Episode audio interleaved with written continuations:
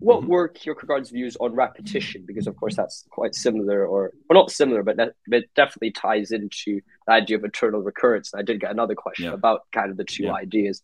What? How would you firstly? How would you summarize what um, Kierkegaard viewed on repetition? What was it? And and of mm-hmm. course, this loud question is how does it tie in with eternal recurrence? Yeah. So uh, repetition is an idea that really only appears technically in one mm-hmm. Book um, published 1843 um, mm-hmm. alongside Fear and Trembling, mm-hmm. uh, written by a pseudonym um, Constantine Constantius. And um, you know, of course, his his names are always compelling and they're intentional. You know, so repetition is written by a guy whose name is constancy, right? Mm-hmm. the the perpetual constancy.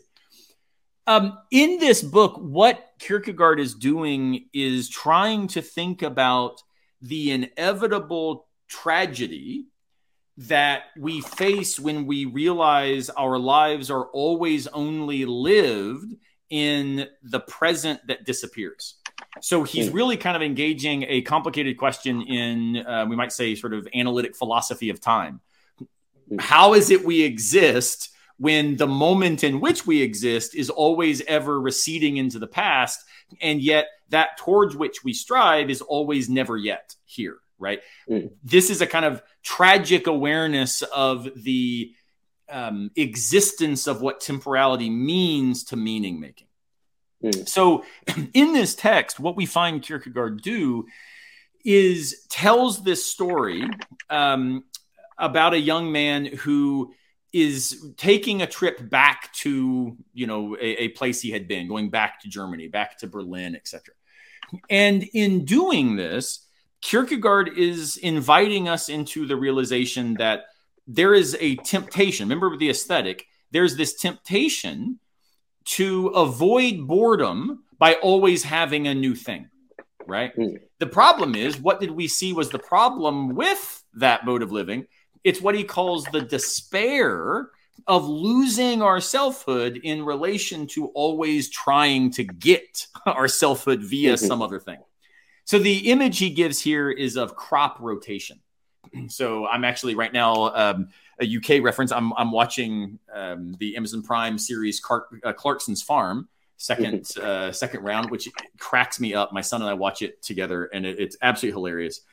but it's so interesting when you watch this everything that Jeremy Clarkson is doing being a farmer is constantly having to basically do again the thing that he's already done right? You planted barley. Mm-hmm. well now you harvest the barley and you got to till the soil to lay the fertilizer to plant the barley so that you can harvest the barley so that you can till the soil. So like, and the mm-hmm. boredom of this is sort of you know pretty present right? We can see how god what a miserable existence um, it's what David Foster Wallace talks about in his amazing book, This is Water, where he says, adult existence, something that you college students will never understand, he says, until you're an adult, like until you're really in it, it's absolutely horrifyingly, exhaustingly mundane and dull.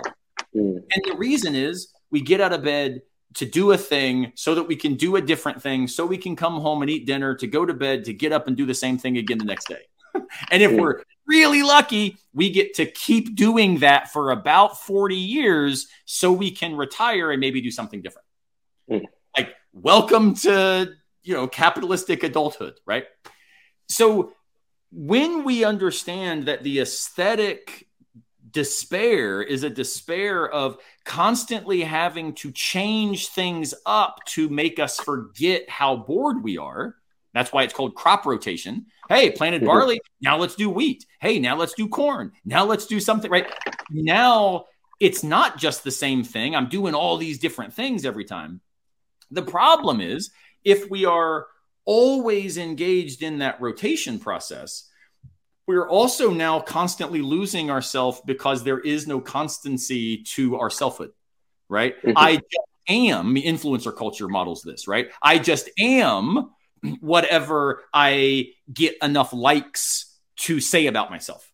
Mm. And you know, you maybe have done this, I don't know, where you'll like post something on social media and it doesn't get enough likes in like the first half hour and you start second guessing yourself and so you take it back down. Like, oh shoot, maybe that was a bad thing to say. Maybe I don't really mean that. that idea is crop rotation. It's where we are actively trying to figure out who we are in relationship to what others are saying of us. And so we've got to have the new phone, the new car, the new thing.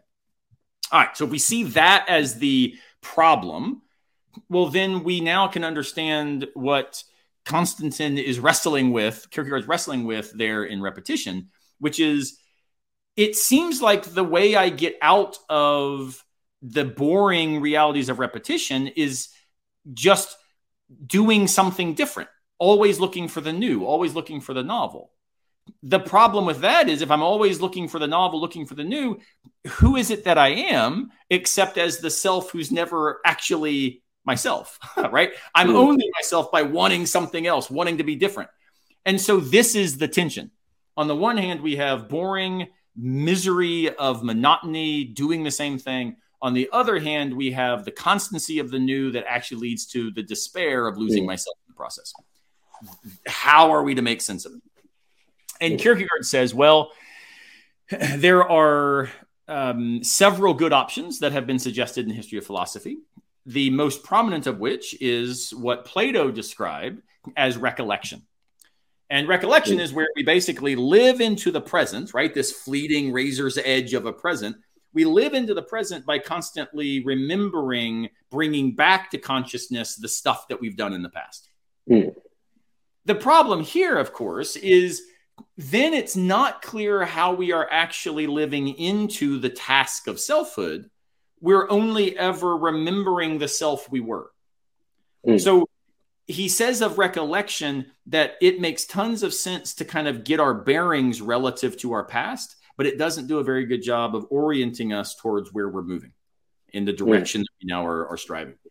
But how could we go forward if not now to fall back into the aesthetic worry of despair, yeah. right? This is the issue. And he offers repetition as the way to make this work. Hmm. Repetition, he says, is recollection forwards. So the the way to think about this is how is it that we are now able to anchor ourselves in what we've done, in who we've been, in our narrative? How do we anchor ourselves there in such a way that it is constantly a new opportunity to become who we want to have been? That's a hmm. complicated uh, grammatical phrase, but I'll say it again. Repetition allows us to think intentionally about how we become who we will have want to have been. So the example um, Marilyn Piety gives is she talks about loving really, really nice fountain pens. and she says, you know, when I love the fountain pens that I've collected, it makes me want to go buy a new fountain pen, right? Which you've probably mm. all had that experience. You know, you love fishing, so you always want to go get the new rod, get the new reel, mm. get the yeah. new fly, the new whatever. and the problem is, she says, if I'm always wanting the new, then I'm actually never the person who is celebrating and living into the joy of what it is that I have been. Like the the pin that I bought 5 years ago actually really still matters, but the problem is mm. I'm ignoring its significance by trying to get a new pin all the time. Mm. And so she says instead repetition is not just recollecting sitting there admiring my old pin, nor is it abandoning a concern for who I've been and just getting the new aesthetic crop rotation. Mm-hmm. It's instead an attempt to take seriously how can I not go by the new pin, but in my desire of the new pin, actually be even more impressed with the beauty of the one I've already got? How can I be more invested in the past precisely now as the active occurrence of joy in my present that orients me now more effectively toward my future. Mm. Recollection forwards is we no longer abandon the necessity of living riskily forward into the future that is always mysterious and indeterminate. We embrace that risk but we embrace that risk in light of anchoring ourselves in the faithfulness that we have done our best to enact on purpose. right. So, again, think my relation to my wife. is it possible that marriage gets dull after 22 years? Of course, right? You, have had the same conversation an awful lot of times. You've done the same stuff. You've gone out to dinner. You like eventually it just becomes this temptation to monotony. However, in real faithfulness, where it's always becoming, always ever new, always ever, you know, what what uh, we might describe as worthwhile. Well, now, hey, Vanessa, let's go get dinner. Remember that place we went that was so amazing? We're now going maybe back to that same place, not just mm. to literally recreate what we had done, but to realize that having done that, having had dinner at that really neat place two years ago, whatever, actually informs the awesomeness that is the development that has occurred since we were there. So we don't just go to Berlin again we actually now go back to Berlin or go back to that restaurant or go back to that pin or go back to that fly rod. We do these things precisely as someone who has been shaped and grown and developed by that as part of our history. Right. Mm-hmm. So that's where repetition, I mean, again, it's a complicated idea. And so that's why it's important to kind of lay that out. In relation to the eternal return, they, they, are different ideas, but what I think again is the underlying current that they both hit on that I think is really cool is are you okay saying yes to the choices that you make? Both are asking us that, right? Are you okay with who you've been as propelling you into who you're trying to become? That question is why when Nietzsche talks about the eternal return, you know, he has this basically demon show up and says, You've got to repeat everything you've ever done for all eternity. And then the question is, will you look at the demon and say, Thou art a God? Right? What would it look like to be okay in the perpetual groundhog day of repeating our existence over and over and over? Well, that's a question. Are you okay with the narrative you let be written? Are you hmm. able to will the meaning and significance of the life that you intentionally let become hmm. meaningful and significant, right? Hmm. That's why when I say the only question for me is what's worthy of our finitude, that's not meant to be reductive or flippant. It's meant to say, give me any technical debate. And at some level, that technical, complicated, pro level thing is reducing back to but are we every day making the most of the time that is limited? Mm. And the eternal return is a way of foisting that responsibility on us. It confronts mm. us, it throat punches us with the idea mm. that, hey, all right, are you okay with what today looks like? Hmm. Could you do it forever? And you're like, oh, God, no. Like, I, I want to get out of university so I can do something else. But the point is, what makes the something else possible? Being in university.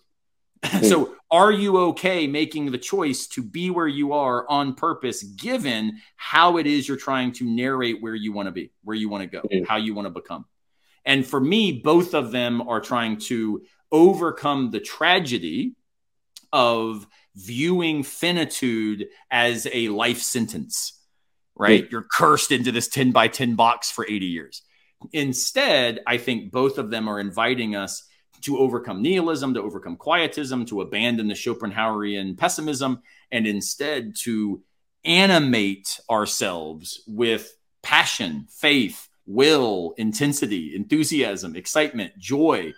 Are we letting those things show up precisely because we recognize if I don't like what I'm doing today, not just in mundane senses, but like who I am, right? Am I living on purpose today? If I'm not, I need to change today because I am who I'm becoming, mm. which is Kierkegaard's point. Or Nietzsche's point, I have to become who I already am. And the problem is, if I don't like who I am, then becoming who I already am is a task that will always read to me as despairing. But uh, if yeah. instead I'm living into a self that I'm like, oh, hell yeah. Like I'm okay with this self. Mm. That doesn't mean that we don't have bad days. Doesn't mean that we don't mess it up. That's why the Ubermensch and the Knight of Faith shouldn't be historical goals. They should be constant invitations to recognize we're never quite done so long as we exist.